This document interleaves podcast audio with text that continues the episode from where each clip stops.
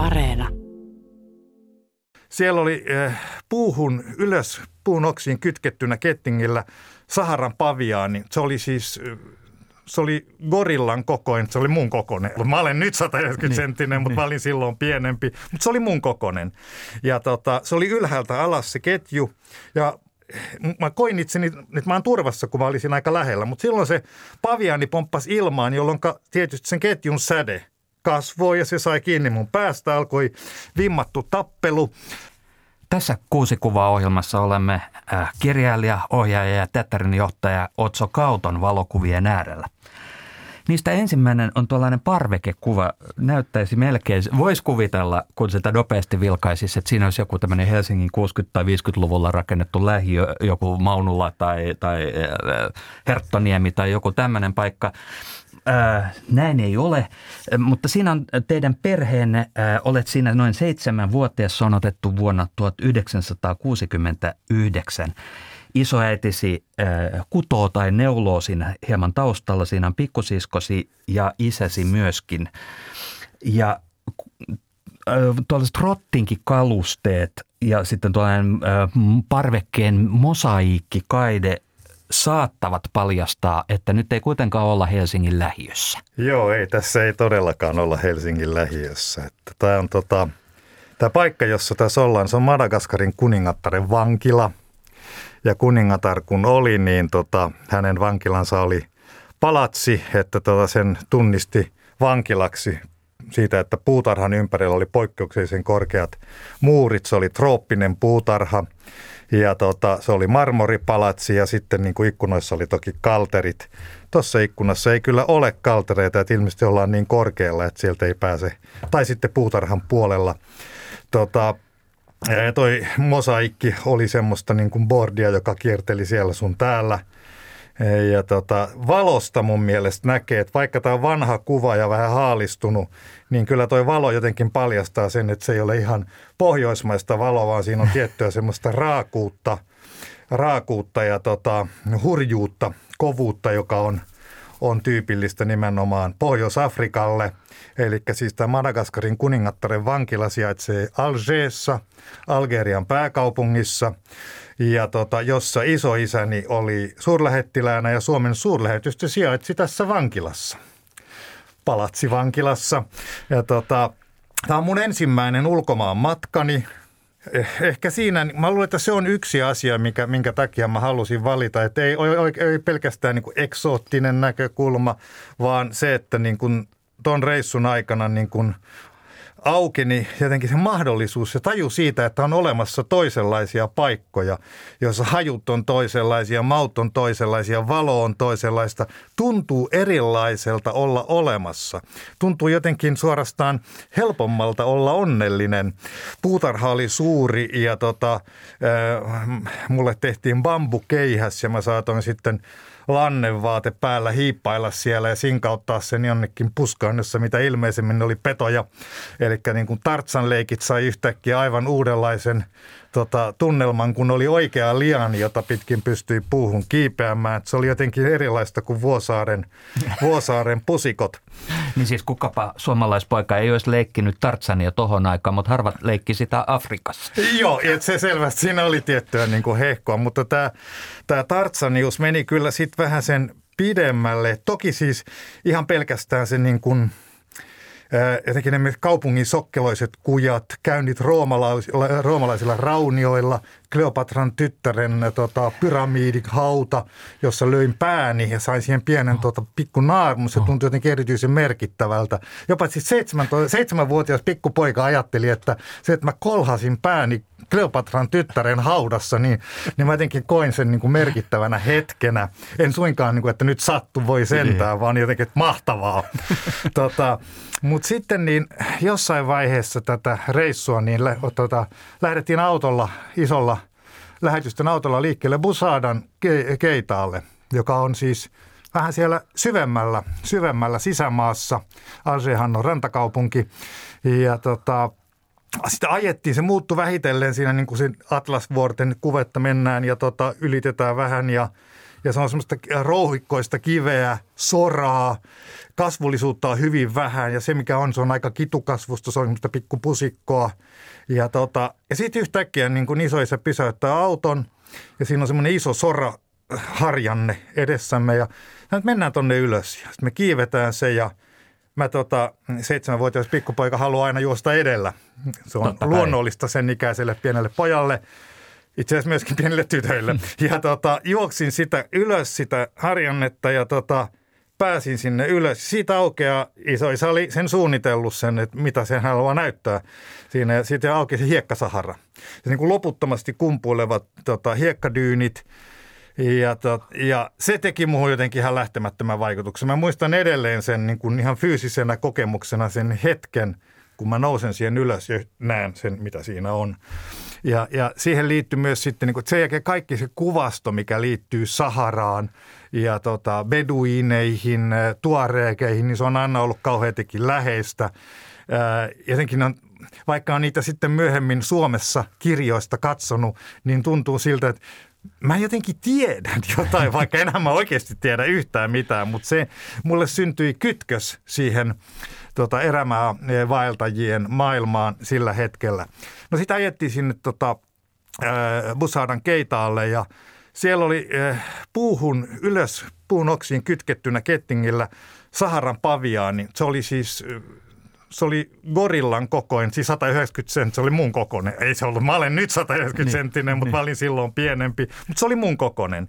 Ja tota, se oli ylhäältä alas se ketju ja mä koin itseni, että mä oon turvassa, kun mä olisin aika lähellä, mutta silloin se paviaani pomppasi ilmaan, jolloin tietysti sen ketjun säde kasvoi ja se sai kiinni mun päästä, alkoi vimmattu tappelu ja tota, sitä ei saatu revittyä musta irti, sillä oli niin semmoinen lyhyt, lyhyt karva. Siitä, se oli lihaksikas, sitkeä ja lyhytkarvainen ja piti tiukasti kiinni. Mä en muista siitä tappelusta muuta kuin yhden kerran näky, jotenkin tajusin sen kuonon siinä ja vedin sitä vedin sitä nyrkillä täysillä kuonoon. Ja tota, se, sit isä päästi jossain vaiheessa turhautuneena siihen, että siitä ei saanut niin kuin käsipelillä sitä ei saanut musta irti ja verta alkoi jo roiskua, niin tota, semmoisen urosapinoinen mahti karjaisun ja se apina ilmeisesti sitten Paviani luuli kohdanneensa isomman vastuksen ja kipas sinne puuhunsa ja sieltä nyhjötti siellä kauhuissaan, että nyt tuli, nyt tuli tota iso gorilla paikalle. Ja, mutta pestiin sitten tota siellä tota Keitaan hotellin tai motellin keittiössä Pirtulla – ja sitten tota, haavoja hoidettiin vasimisiin pulverilla. Mä olin ennen kaikkea mä olin huolissani siitä, että siis se oli kevättä ja mä tiesin, että tässä on kesä välissä ja syksyllä alkaa koulu. Ja mä jotenkin tiesin, että jos mä tulen, niin kuin, jos mulla on hyvännäköiset arvet ja vammat, kun mä tulen koulun pihalle, niin mun niin kuin asema kaveripiirissä tulee olemaan niin kuin aivan kiistämätön. Niin se, tota, se, mä, mä olen se, jonka, joka, tota, joka, jota, jonka gorilla raateli. Tota, mutta siis näin ne sitten parani kuitenkin, että Vasimisin pulveri teki tehtävänsä ja siitä ei jäänyt muuta kuin sitten story. Story ja sitten ikuinen niin kuin jotenkin se mielikuva siitä, että jossain toisaalla on hyvin toisenlaista ja olemassaolo tuntuu erilaiselta. Ja se myös auttoi ymmärtämään äitiä, joka olisi kasvanut diplomaattiperheen lapsena ja syntynyt Roomassa ja varttunut Meksikossa. Ja, tota, ja ne hänellä olevat esineet – jotka kanssa niin kuin sieltä esimerkiksi Meksikosta tulleet pienet tavarat, niin ne jotenkin, ne jutteli eri tavalla myöskin tämän reissun jälkeen, koska se niin kuin mä tiesin, että tämmöiset esineet tulevat jostain, sinne voi mennä. Kaukokaipuu iski pieneen poikaan tosi rajusti ja ei se kyllä ihan täysin ole koskaan hellittänyt. Et siksi tämä, tämä kuva, että siinä on – identiteetin muodossa, niin kuin nomadinen identiteetti syntyi minussa hyvin varhain ja halu olla kulkuri. Mä harkitsin sitä jopa yhtenä mahdollisena ammattina, mutta siihen liittyy tiettyjä taloudellisia reunaehtoja, joihin mä en ollut valmis. Siis sä olit seitsemänvuotias myös siinä tilanteessa, kun se gorilla kävi kimppuun. Gorilla äh, Saharan paviaan. ja mitä mä oon ollut siis seitsemänvuotias. Mä oikeastaan tällä hetkellä osaa arvioida, minkä ne. kokoinen on seitsemänvuotias. Mutta ja. seitsemänvuotiaan kokoinen äh, tota, valkoinen Saharan paviaani. Mutta siis mielenkiintoista on se, että siis se oli siellä tällainen semivapaana mm. ja se oli laitettu, kytketty ketjulla siihen puuhun sen takia, että se oli aikaisemmin käynyt jonkun, jonkun lapsen kimppuun ja sille oli käynyt vähän huonommin. Ja tämänkin kuvan siis voi nähdä internetin äärellä yle.fi kautta kuusi kuvaa. Siellä on nämä kuvat, jotka liittyvät tähän keskusteluun. Ja ne ovat siis äh, kirjailija, ohjaaja ja teatterijohtaja Otso Kauton valokuvia. Niistä toinen on sitten tuollainen nuoren kaunottaren kuva. Siinä on teatterirooli kuva ja se on otettu noin äh, 1976 77 olet ollut noin 15-vuotias ja kuvassa silloinen Marianna Vartiainen ja äh, hän on nykyinen Marianna Kautto ja hän oli vastanäyttelijäsi ja tässä vaiheessa olit siis astunut, astunut tai astumassa äh, isosti teatterin maailmaan. Ja tämä kohtaaminen Mariannan kanssa oli äh, kohtalokas. Joo, se oli selkeästi kohtalokas, koska tota, siis mä en tiedä, on muutamia asioita, jotka ehkä ihmistä kaikkein voimakkaimmin määrittelee. Ne on nimenomaan kumppanin kumppanin valinta tai se miten asiat tai se kohtalokkuus, mikä siihen liittyy, että viettää elämänsä jonkun kanssa. Ja toinen on ehkä niin kuin ammatinvalinta. Että niin kuin ammatinvalintaan ja, ja niin kuin parisuhteeseen liittyy paljon sellaista, joka muokkaa meistä sitä, keitä me ollaan. Ja tässä kuvassa niin kuin hämmentävällä tavalla yhdistyy nämä molemmat asiat.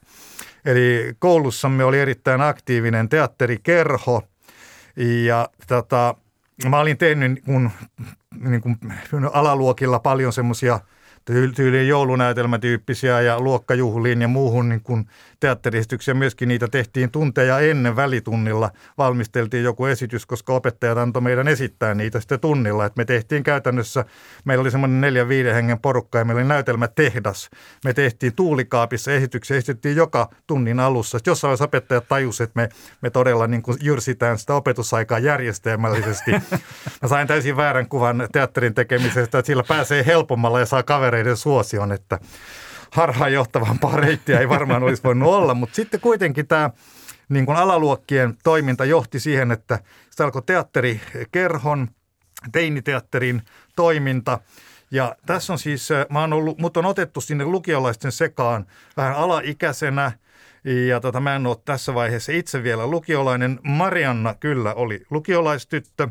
Ja tota, näytelmä oli tämmöinen hyvin hämmästyttävä operetti kuin Jääkärin morsian. Hyvin epätyypillinen valinta tämmöiseksi niin kuin teiniteatteriteokseksi, mutta siellä koulussa oli hyvät muusikot, paljon hyviä laulajia, että siitä, siihen sai semmoisen niin kuin muhkeuden ja ja tuota, sen jälkeen tehtiin teoksia kuten Antigone ja Shakespearein äh, tota, Loppia saattu, että, että me emme tehneet siis pelkästään operetteja siellä. ja tota, äh, mä olin siinä mun vastanäyttelijänä vähän sen tota, niin kuin maineeltaan eh, arveluttavana tota, rakkauteni kohteena näyttämällä oli Marianne. Me on kohdattu silloin, että tuli ensimmäiset tota, harjoitukset, eh, tanssiharjoitukset ja, mä, ja tota, Marianna tuli vähän myöhässä sinne ja mä olin treenaamassa, just mun piti tanssiesityksessä yksi valssi yhdessä kapakkakohtauksessa ja, ja tota, kun Marianna tuli sinne, niin voimisteluopettaja, joka toimi siinä ikään kuin opettajana, niin se näki, että hei, mutta teillähän on se yhteinen yhteinen tota, numero ja että niin kuin jatkakaa sitten yhdessä tästä näin. Ja, ja, ja no se, se tota, tanssi on nyt sitten jatkunut siis mitä yli 45 vuotta. tota, ää, se oli aika silleen selkeä. Mä itse niin kuin tietenkään en, siis tietysti en voinut mitään niin kuin tunteilleni ja sille niin kuin, miltä se tuntuu yhtäkkiä olla, olla siinä hänen lähellään – mutta hän oli kuitenkin lukiolaistyttö, että se niin kuin mun saumat oli todella mitättömät. Mähän olin niin kuin täysin niin kuin alaikäinen poika Polo. En tiennyt siinä vaiheessa, että hän oli jo vähän aikaisemmin tehnyt ratkaisunsa ja blokannut mut sieltä, että tuosta voisi kasvattaa itsellensä kaverin. Ja tota, ää, mutta niin, ää, kyllä mä, hän oli aika taidokas, että mä itse kuvittelin kyllä olleeni sen niin kuin varsinainen viettelijä sitten myöhemmin, mutta tota, siitä alkoi niin kuin erittäin pitkä reitti sekä teatterin että, niin kuin, että sitten parisuhteen äärellä. Parisuhde, joka sitten kasvoi perheeksi. Meillä on neljä, neljä tytärtä ja tota, kolme lastenlasta tällä hetkellä. Että kyllä se niin kuin, ää, sanotaanko, tällä hetkellä on aika pitkät jäljet ja hyvin tälleen niin kuin fyysiset ja geneettiset jäljet.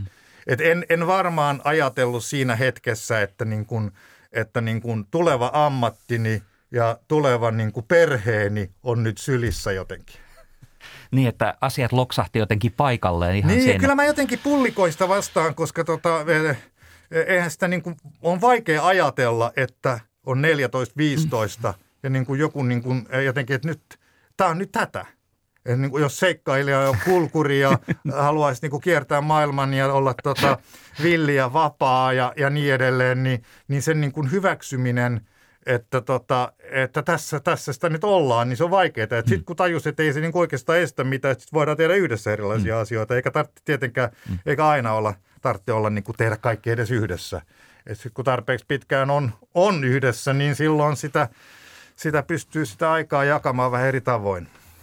No, mutta sä olit teatterista kiinnostunut, mutta myös kirjallisuus. Joo, mä en, en mä kuvitellut, että, että musta tulee missään nimessä tota, ää, näyttelijä tai, no se vähän kutkutti se näyttelyys, se jotenkin lavalla olemisen hurma ja sen niin kuin intensiteetti, niin siinä oli, oli jotain, mikä kiinnosti. Mutta en, en mä siis, kyllä mä niin kuitenkin tiesin, että musta on esiintyjää, mutta ei välttämättä näyttelijä. Kirjallisuus oli se, mikä kiinnosti ja mulla oli useita erilaisia reittejä mielessä, että se voimakkain oli, oli tota, oli varmaan biologia ja genetiikka, että mä olin hyvin kiinnostunut biologiasta, kaikista luonnontieteistä ja ennen kaikkea jo niin kuin tuossa vaiheessa niin kuin genetiikka tuntui siltä, että se on tulevaisuuden laji ja se jotenkin kutkuttaa ja evoluution tutkiminen ehkä vielä ennen kaikkea, että se oli se iso juttu siellä.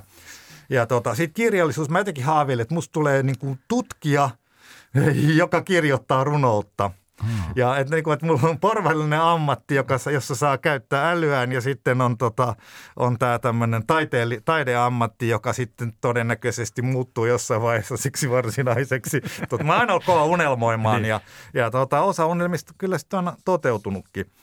Ää, Mulla oli siis kolmantena, kolmantena juosteena elämässä siinä vaiheessa uinti, kilpauinti. Et ne, kolme, tota, ne oli ne kolme palikkaa, tää, niin tutkimustyö – kirjallisuus, teatteri vähän niin kuin toisiinsa kietoutuneena ja sitten tämä uintipuoli. Ja, ja tota, en, mä, en mä kyllä tässä kohtaa elämässäni osannut, mä haaveilin siitä kirjoittamisesta. Et se oli ehkä se, se biologia oli semmoinen niin kuin, mitä mä sanon, se oli turvallinen haave. Et se oli, se, se oli niin kuin, siinä oli järkeä siinä, mutta kyllä se mitä mä halusin, niin mä halusin vain olla runoilija. Mutta en pelkästään niin, että mä olisin halunnut mä, silloin kun mä kirjoitin, niin mä koin sy, syvää semmoista rauhaa ja tota, niin kun se kirjoittaminen jotenkin tapahtui puolesta, niin se oli aika sille pakotonta. Äh, Mutta kaiken muun ajan, kun mä jotenkin ajattelin sitä kirjoittamista, niin se oli hyvin toisenlaista, koska ei mua siinä kiinnostanut se kirjoittamisen akti, vaan itse asiassa mielikuva kirjailijuudesta. Että kyllä mä niin kuin samaistuin hyvin voimakkaasti kaikkiin niihin tota, lukemieni romaanien takakannessa oleviin kirjailijoiden kuviin, enemmän kuin niihin päähenkilöihin. Vain Tartsaniin mä samaistuin henkilötasolla, niin en, en burrouksiin, vaan itse Tartsan päähenkilö, mutta se johtui siitä, että mä tunsin olevani kyllä selvästi jotenkin niin kuin Lordi Apinoiden joukossa, että siinä on se hahmo, hahmo hengitti vahvasti ja, ja Kortto Maltese oli toinen, joka sitten myöhemmin vaikutti mun tyyliin aika paljon, että sieltä tuli isot korvarenkaat ja, ja tota, pitkä, tietyt, tietyn tyyppiset takit ja jokin, jokin asenne. Että Tartsanina oli vaikeampi pyöriä tuolla taidepiireissä, mutta se Kortto Malteesen kosketus oli jotenkin, niin kuin, jotenkin uskottavampi. Mä siis mä jouduin todella myöskin piilottelemaan hartioitani 15-16-vuotiaana bohemibileissä ja niin kun, kun mä jo piti lähteä kymmeneltä pois yhdeltä toista viimeistä, että kun aamulla oli, piti olla altaas treenaamassa, hmm. niin, niin tota, se, sehän ei ole niin uskottavaa, jos on, niin kun, jos tota on siellä hippi- tai hämy, hämyjengissä niin kuin taiteesta keskustelemassa ja joutuu jättämään sen punaviinipullon kesken ja lähtemään treenaamaan. Niin se ei ole mä, mähän vähän niin kuin piilottelin tätä kaksoiselämääni siinä vaiheessa. No tästä tuli nyt aika paljon juttua tästä yhdestä kuvasta, mutta siis siinä teatteri ja perhe, tuleva perhe on samassa kuvassa.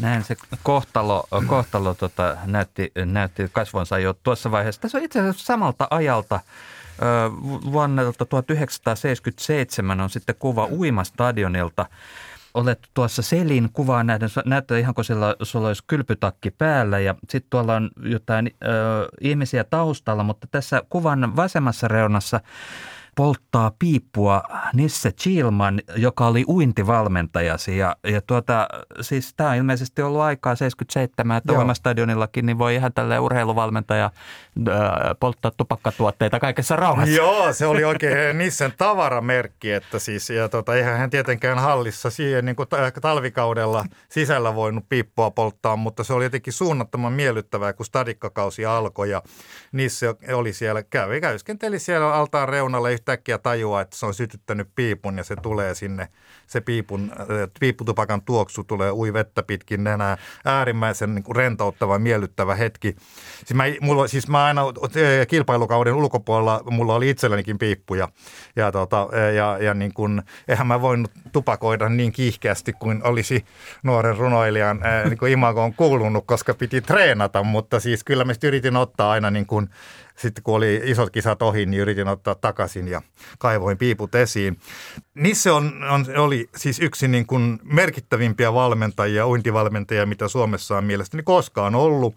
Että hän valmensi aikanaan Rooman olympialaisten 4 kertaa 200 viestijoukkoa, joka oli muistaakseni viides finaalissa. Huikea saavutus siinä aikana. Ja tota, mm, hänellä oli poikkeuksellinen kyky nähdä, milloin uimari on valmis eikä yhdessä treenissä. Että hän joskus nosti mut suoraan pois altaasta alkuverryttelyn jälkeen, että, että vedetään 1.25 täysillä ja se on siinä, että sit meet saunaan ja sun ei kannata tänään tehdä enempää. Ja, ja sitten joskus taas treeni oli pitkä ja tehokas. Ja, ja sen takia siis häneen kaikki luotti. Me, me oltiin varmoja siitä, että se ei, niin kuin, se ei tapa meitä sinne altaaseen turhan päitä. Eh, muut valmentajat siinä aikakautena niin joutuu aina niin kuin uittamaan varmasti niin kuin ihmisen loppuun, jotta ne tiesi, että se niin kuin raja tulee saavutettua.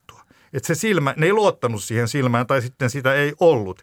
Ja lisäksi tuossa 70-80-luvun taitteessa niin uinnissa oli tämmöinen hurmiovaihe, jossa uitiin paljon ja kovaa. Että nykyään uidaan vähemmän ja kovempaa että se niin kun, siellä uidaan hyvin löysää nykyään ja sitten uidaan hyvin kovaa välillä, mutta siis me uitiin koko ajan sillä melkein täysillä ja tosi paljon. Et mäkin luin parhaat aikani vasta niin kuin vuosikausia. Mä sitten jouduin niissä jälkeen, mä jouduin tehovalmennukseen ja tota, mulla kesti pari vuotta toipua siitä. Mä olin parhaat sprinttiaikani vasta kaksi vuotta lopettamisen jälkeen, joka oli aika tyypillistä sen aikakauden uimana. Mutta tässä vaiheessa kaikki on hyvin. Niin kuin Nisse, Nissen tota valmennuksessa mä kehityn nopeasti. Mä olen 15 ikäinen. Mä olen Tämä on täsmälleen se hetki SM-kisoissa. Mä olen, se on siis aikuisten miesten kisat – ja tota, mä oon juuri päässyt finaaliin 100 metrin rintauinnissa. Ää, ja tota, Nissen ilmeestä ää, näkyy tiettyä tyytyväisyyttä. Joo, ja hän mun, suorastaan loistaa. Hän loistaa siinä niin, ja, tota, ja, ja mä olen niin kuin, ää, tota, tullut hakemaan häneltä niin kuin tietyt niin kuin ohjeet iltaa varten, iltafinaalia varten. No sitten hyvin pian tämän hetken jälkeen niin on – neljä kertaa 100 metrin sekaointiviesti, jossa vetehistä, joo, vetämässä vetehin, tuossa näkyy tuossa reuna kuvassa näkyy V, siitä alkaa kylpytakin teksti vetehiset.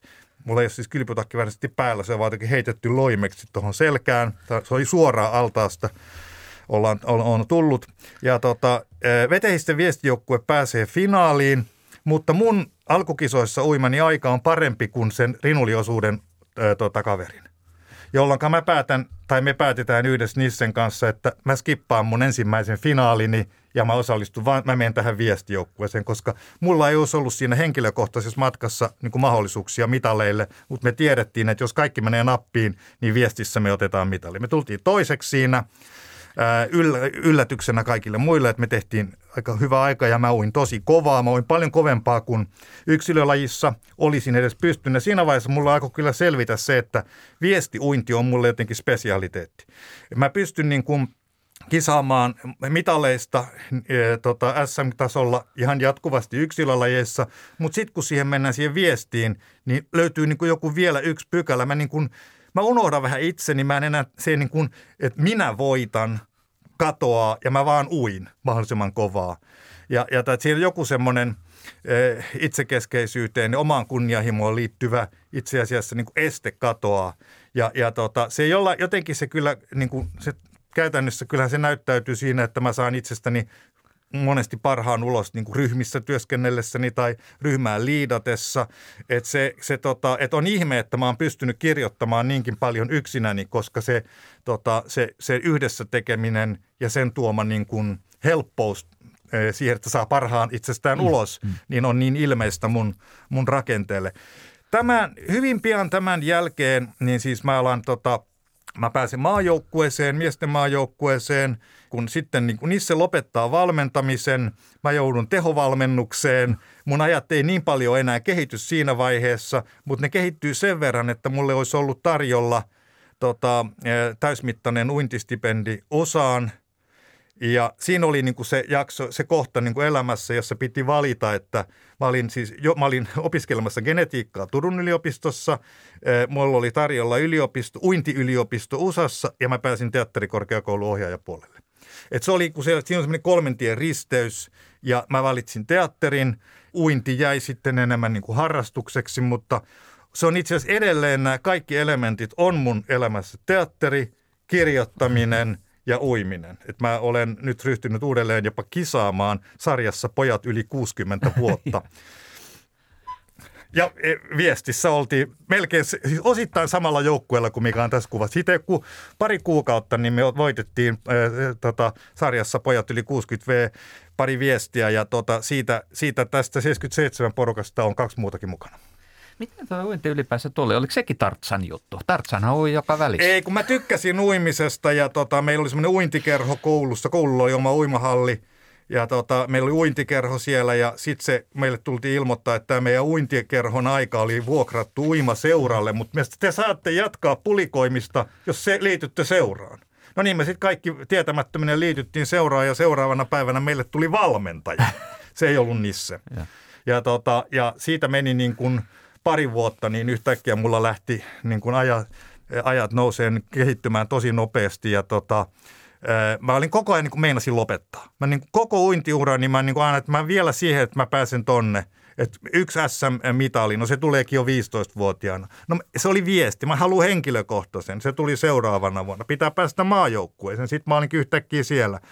Ja sitten jossain vaiheessa tajusin, että tämä ei niin kuin lopu.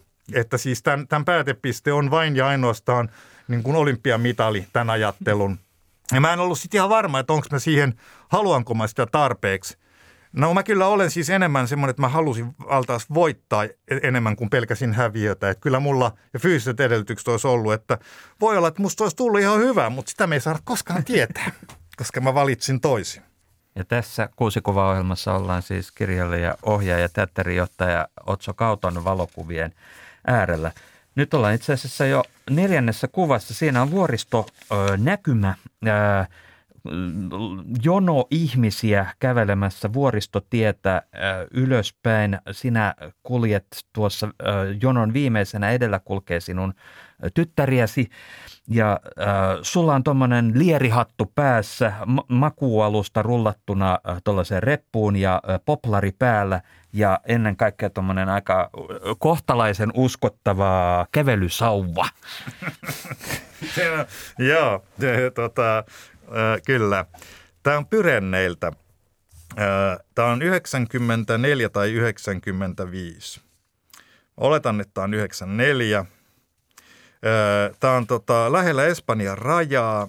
Mm, vähän päälle kahdessa tuhannessa tai tuhannessa kahdeksansadassa siinä kohtaa, missä niin kun tämmöinen pusikko muuttuu ruohikoksi, niityksi, kallioksi, kiveksi. Tuo on ehkä, se on se alue myöskin, jossa niin kuin happi, hapen, tota, happi muuttuu vähän sen, että siellä osapaineet toisen. Se hengittäminen on, on vähän erilaista yhtäkkiä. Se on alue, jossa mä voin hirveän hyvin. Siellä kahdessa kilsassa mulla on niin erittäin kiva – kävellä, liikkua. Ja sitten myöskin se, että se on yleensä aika avaraa.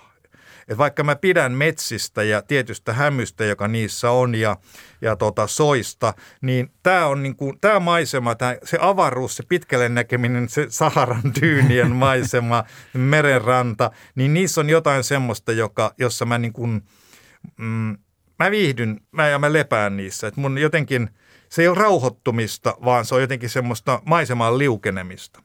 Eli mä tota, ää, niin kun ajatukset miel, miellyttävällä tavalla niin kun lähtee harhailemaan tai hetkittäin jopa niin kuin katoaa. Se on, se on, niin kuin, se on mun, mun, niin kuin, se on mun, mun korkeuteni, toi 2000.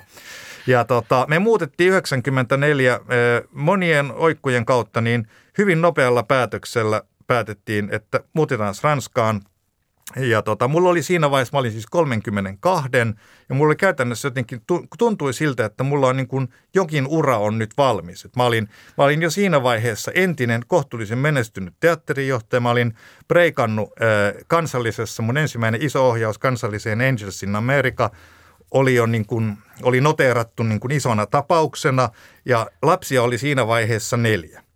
Ja, ja tota, äh, ja puolisoni puhuu toisena kotikielenä ranskaa ja musta oli kauhean kiva ajatus, että meidän lapsista tulisi kaksikielisiä ja mä halusin myös pois. se oli myöskin kulttuuripakolaisuutta. Musta tuntuu, että tämä niin kuin, että onnistumiset niin kuin taiteen saralla Suomessa eivät johda mihinkään – ja, ja, tota, ja se, ei niin kuin se tuntuma, mikä mulla oli siitä tekemisestä, niin se ei niin kuin vastannut sitä suurta haavetta. Ja lisäksi mä niin kuin koko ajan huomasin, että mä jätän sen, sen ison haaveen toteuttamatta, koska teatteri on, se nielee hirveän tehokkaasti energian ja ajan ja on kiihottavaa ja hienoa. Mutta mä en kiehtinyt kirjoittaa. Mä, että nyt niin kuin, mä kyllä yksi, yksi semmoinen salainen tehtävä itselleni oli, että kun muutamme, muutamme Ranskaan, niin minä teen itsestäni kirjailijan. Ää, ja tota, me lähdettiin ikään kuin vuodeksi, mutta se sitten venyi kaikkinensa noin seitsemäksi vuodeksi. Ja tota, lapsista kasvoi e, kaksikielisiä, kaksikulttuurisia ja ikään kuin sen päätöksen seurauksena lapsenlapset ovat, asuvat Ranskassa. Ja, ja, tota, e, ja, ja, niin, e, ja Ranska on ikään kuin perheemme toinen kotikieli, että tämä on, mä luulen, että nämä on myös semmoisia vaiheita, että – Juuri koulunkäynnin Ranskassa aloittaneet lapset yhtäkkiä eräänä päivänä puhuivatkin keskenään ranskaa. Ja silloin Marianna ryhtyi myöskin puhumaan ranskaa, koska hän palasi siihen omien, omaan perhekieleensä siinä. Ja mä jäin kielivähemmistöksi, että mä kyllä puhun heille tota, järjestään suomea ja he puhuu suomea mulle, että, että tota, he ovat sillä tavalla sataprosenttisen kaksikielisiä. Ää, et siinä ikään kuin – siinä se pieni päätös, yhtäkkinen päätös, että lähdetään, niin se kyllä määritteli hirveän voimakkaasti paljon niin kuin sitä, minkälaiseksi elämä on muotoutunut sitten. Ja tuossa tuossa kaikki neljä jonossa näkyy neljä tytärtä ja Marianna todennäköisesti kuvannut tämän. Ne on aika pieniä ja vielä tuossa. Ne, noin, joo, että, hei, joo, siis, tässä kuvassa. He on ihan, näyttää siltä, että jos tosiaan koulu on ehkä juuri alkamassa tai ehkä esikouluvaiheessa. Joo, ne on ja. ihan, ihan tuommoisia tota, eh, ihan pikkusia ja, ja tota, ne on niin kuin, niistä tuli valtavan hienoja vuoristo, vuoristolaisia, ne teki pitkiä matkoja, käveli ja tota, me ollaan tässä matkalla niin kuin meidän niin kuin salaiselle paikalle. Eli mä olin löytänyt ää, jollain aikaisemmilla retkillä niin semmoisen tota, isosta luolasta syöksy joki.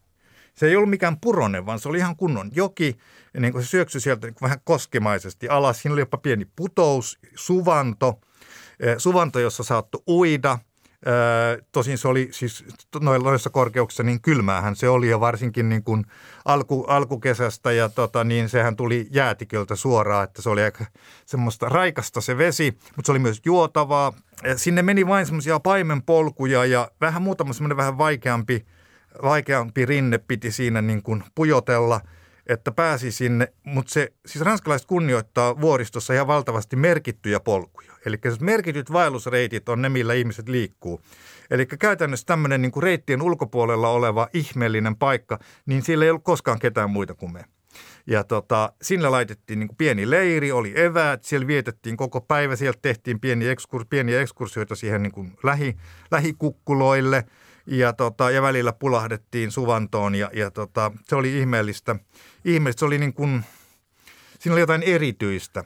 Ja se, tunnelma oli vahva, mutta myöskin mä selvästi olen pukeutunut tässä kuvassa tunnelmaan, että munhan vaatteet eivät ole missään nimessä kovinkaan pragmaattiset. Että se, mistä niin kuin näkee, että mä kyllä suhtaudun vakavasti niin kuin retkujen johtajani tehtävään, tota, en on noin kengät. Että ne on, ne on selkeästi vaelluskengät ja tehty siihen, että ne, ne, on, tota, ne puree hyvin ja pitää ja tukee nilkkaa.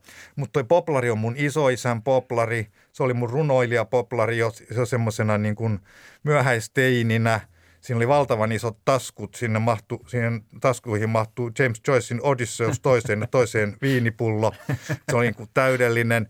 Ja tota, sitten toi huopahattu on itse asiassa muotonsa menettänyt kordovalaishattu, espanjalainen. Ja sitten sit se oli vähän liian korea silloin ja korskea, kun se oli oikein sillä napakka ja tiukka, semmoinen suoralierinen – ja nyt sitten kun se kastui jossain sateessa kunnolla, se vähän menetti muotoa, siitä tuli semmoinen niin aika, tuli aika pöyhkeä reuhka. Ja tota, reppu ei missään nimessä ole tässä vaiheessa. Mä sitten siirryin kyllä kunnollisiin retkivarusteisiin, koska se, tota, ne on mukavampia ja turvallisempia ja parempia kaiken. Mutta tässä on niin tämmöinen antiikkinen kangasreppu, vihertävä, Ää, taisi olla jopa vähän satulaa siinä, että se kuitenkin istui pikkusen paremmin ja ja tota, mm, semmoinen tietty niin kuin, romantiikka, vuoristolaisromantiikka, retkiromantiikka, jota toi tihkuu toi kuva, niin, niin kyllä, kyllä se vähän näyttää siltä, niin kuin mä olisin liikkeellä Mä olisin varustautunut siihen, että joku tulee kameran kanssa vastaan. Mutta se on, on ollut mulle aina näille niin reissuille lähtiessä, se on ollut aika tärkeä, että kun että mä ikään kuin puvustan itseni niin sen, sen, siitä näyttäytyy se, että mitä tunnelmaa mä oikeastaan tavoittelen. Ja sitten jos niin lähtee vääriskamoit liikkeelle jollekin reissulla, niin jotenkin ihan, ihan sietämätön fiilis. Mä olen ehkä vähän sen, pystyn tälle nyt naureskelemaan, koska ehkä pientä toipumista ja äh, niin kuin saattaa olla, olla näkyvissä, mutta kyllä mä edelleenkin suhtaudun vaatteisiin silleen vakavasti, että tota, jos niitä miettii, niin sitten ne pitää miettiä kunnolla. Ja tässä kuusikuva-ohjelmassa ollaan ö, Otso Kauton valokuvien äärellä. Ja nyt itse asiassa viides kuva jatkaa aika hyvin tästä tätä, tätä keskustelua, koska tota, tämä on siis – kuva hetkestä, jolloin sinusta nyt oli tullut niin kuin kirjailija e-, enemmän kuin tuossa aikaisemmin, mutta nyt tässä oletkin oikeastaan niin kuin tällainen surffari-identiteetin kanssa. Olet makaat rannalla surffilaudan kanssa ja tämä on selvästi aika iso ranta sellaisia, kun ne tuolla Atlantin rannalla tuppaavat olemaan. Ja meri on avoin ja sinne sä katsot kauas, kuten, kuten vuoristossakin on mahdollista, mutta nyt ollaan merenrannalla. Ja tämä on siis vuodelta – 2002. 2002 Eli... syksyä. 2003 ilmestyi äh, tota, matkan Mundakaan ja nyt tässä ollaan, niin kuin tämä on talvikautta melkein. Tässä otetaan nyt valokuvia kirjan promoamista varten, eli tämä on lavastettu kuva. Tämä on lavastettu kuva, mutta niin kuin kaikki lavastettu ja teeskennelty, niin kaikessa – esittämisessä on aina niin kuin joku merkittävä siivu totuutta tai totta, niin en kai muuten olisi teatterin tekijä. Että, että kyllä mä ihan oikeasti loion tota puurunkoa vasten tuossa. Mä oon ihan oikeasti tuossa hiekalla. Ja mä ihan oikeasti katson tonne horisonttiin ja se on ihan oikeasti mun lauta, joka tuossa noin on. Et ne on niinku, se on totta se, mitä siinä, tapa, se, mitä siinä on, mutta se on silti se on, se on aseteltu, se on setattu kuva – ja se on otettu nimenomaan kirjan markkinointia varten. Ja siinä on siis siinä on selkeä niin pyrkimys luoda mielikuvaa ää, tota, henkilöstä, joka tämän kirjan on kirjoittanut, joka on just tämmöinen runoilija surffari. Kukaan surffari ei käytä rannalla bootseja, mutta ne oli niin, niin kuin mustat farkut ja noi tota, bootsit ja vielä siis farkun niin kuin lahkeet survottu bootsin sisään – varren sisään. Se oli aika paljon mun bootsin käyttöstaili, että, niin kuin, että se varsi pitää aina näkyä siinä. Ja tota, sain siitä 90-luvun eh, alussa jonkin verran naureskelo osakseni, mutta sitten mihän siitä tuli ihan yleinenkin tapa. Tota, ja ja sitten toi musta takki, joka on se niin jotenkin tuommoisen ulste, niin kuin villakangastakin ja merimies niin kuin kipparitakin välimuoto, noi korttorenkaat korvissa – että tämähän on äärimmäisen romanttinen kuva. Et, et, täältä tulee ö, niin kuin surffarirunoilija, runoilija surffari. Mä aloitin surffauksen sen takia, että, että tota, ö, mä siis 94 jouduin, 95 jouduin vakavaan moottoripyöräonnettomuuteen, mut lennätettiin Ranskasta leikattavaksi Suomeen ja leikkauksen jälkeen, kun haljennut lonkkamallia oli ruuvattu takaisin paikalleen – ehjäksi, niin kirurgi sitten sanoi, että mä en koska, sä et sit koskaan voi juosta. Että tota, sitä pitää varoa, e, mutta sun pitäisi ehkä alkaa uida. Ja tota, hän ei tietenkään tiennyt, että siinä niin kuin makasi punkassa, niin tota entinen uimari. Se tuntui musta jotenkin ihan suunnattoman turhauttavalta, että en mä nyt niitä kaakeleita enää jaksa laskea. Mutta toisaalta me asuttiin vain sadan kilometrin päässä Atlantin rannasta jolloin mä, mä rupean uimaan meressä. Mä hankin hyvät räpylät, mä rupesin kuntouttamaan itseäni sillä meressä uimisella. Ja, ja kattelin aina silleen vähän niin kuin ihastelleesta surfimaailmaa, mutta mä koin, että mä oon vähän liian vanha siihen, että mä oon jo niin kuin reilusti, tämä pitäisi aloittaa teini-ikäisenä. Niin minkä ikäinen sä olit mä oon siis hetki, mä oon ollut silloin niin kuin 35. Joo. Ja tota, sitten tulee se hetki, kun mä näen, että siellä on niin kuin muun ikäisiä ja vähän vanhempiakin niin kuin äijiä, jotka ei selvästi ole kauhean kokeneita. Ja tota, mä, samalla kun mä kuulen niiden vähän kokemattomien riemun, kun ne sitten saa jonkun aallon, mutta myöskin mä kuulen sen niiden kokeneiden itsenikäisten huippusurffareiden niin kuin ilon kiljun. Tämä on, niin tämä soundi, jota mitä mä en ole kuullut siis sitten lapsuuden. Tai mä en tiedä, että mä koskaan kuullut, että niin kuin, niin kuin aikuiset miehet kiljuu ilosta. Että tämä on niin kuin, että hyvänen aika. Mä haluan testata, että onko toi oikeasti noin kivaa. No olihan se. Ja, ja jäin koukkuun ja elin siis tota, osit pakettiautossa hyvin paljon rannoilla. Välillä oli mukana perhettä, välillä yksin kaksi, välillä oli koko porukka silloin. Piti olla enemmän telttoja tai vuokrata joku niin kuin bungalovi. Ja tota, mulla oli niin kuin oikeastaan, mun elämäni oli pitkään se, että sitä, että mä niin kuin kirjoitin silloin, kun ei ollut aaltoja. Ja sitten kun oli aaltoja, mä surffasin. Se oli niin kuin, siinä oli tiettyä täydellisyyttä ja, ja tota, ihmeellisyyttä.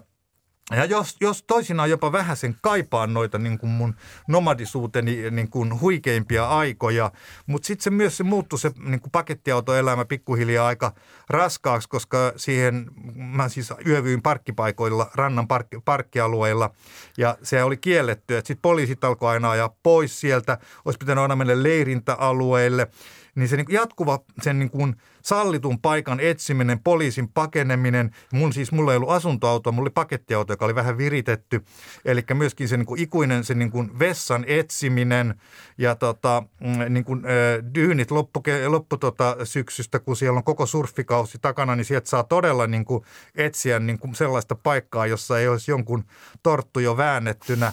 Ja tota, et se, niin kuin, se, niin kuin, siinä oli paljon sellaisia ilmiöitä, jotka ei tai niin kuin suoraan miellä, niin kuin, että se on se ihmeellinen vapaus, jota tavoittelee.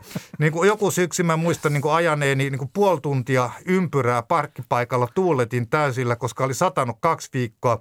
Vessapaperi oli niin, niin nihkeetä, että siitä losahti sormet läpi ja kirjo, paperi, vihkoon ei pystynyt enää kirjoittamaan. Ja tämäkö se mun vapaus on, että mä niin kuin poltan muinaismetsää, fossiilista polttoainetta ja ajan puoli tuntia ympyrää parkkipaikalla tihkusateessa. Että onko tämä nyt se vapaus? Ja silloin käväsi jotenkin mielessä myös semmoinen ajatus, että semmoinen vapaus, josta ei voi luopua, niin onko se nyt sitä enää vapautta? No mutta no, kuvasta näkee, että siinä on hyvin tyytyväinen ihminen. Joo. Tässä kuva, kuusi kuvaa ohjelmassa on tapana katsoa kuudeskin kuva.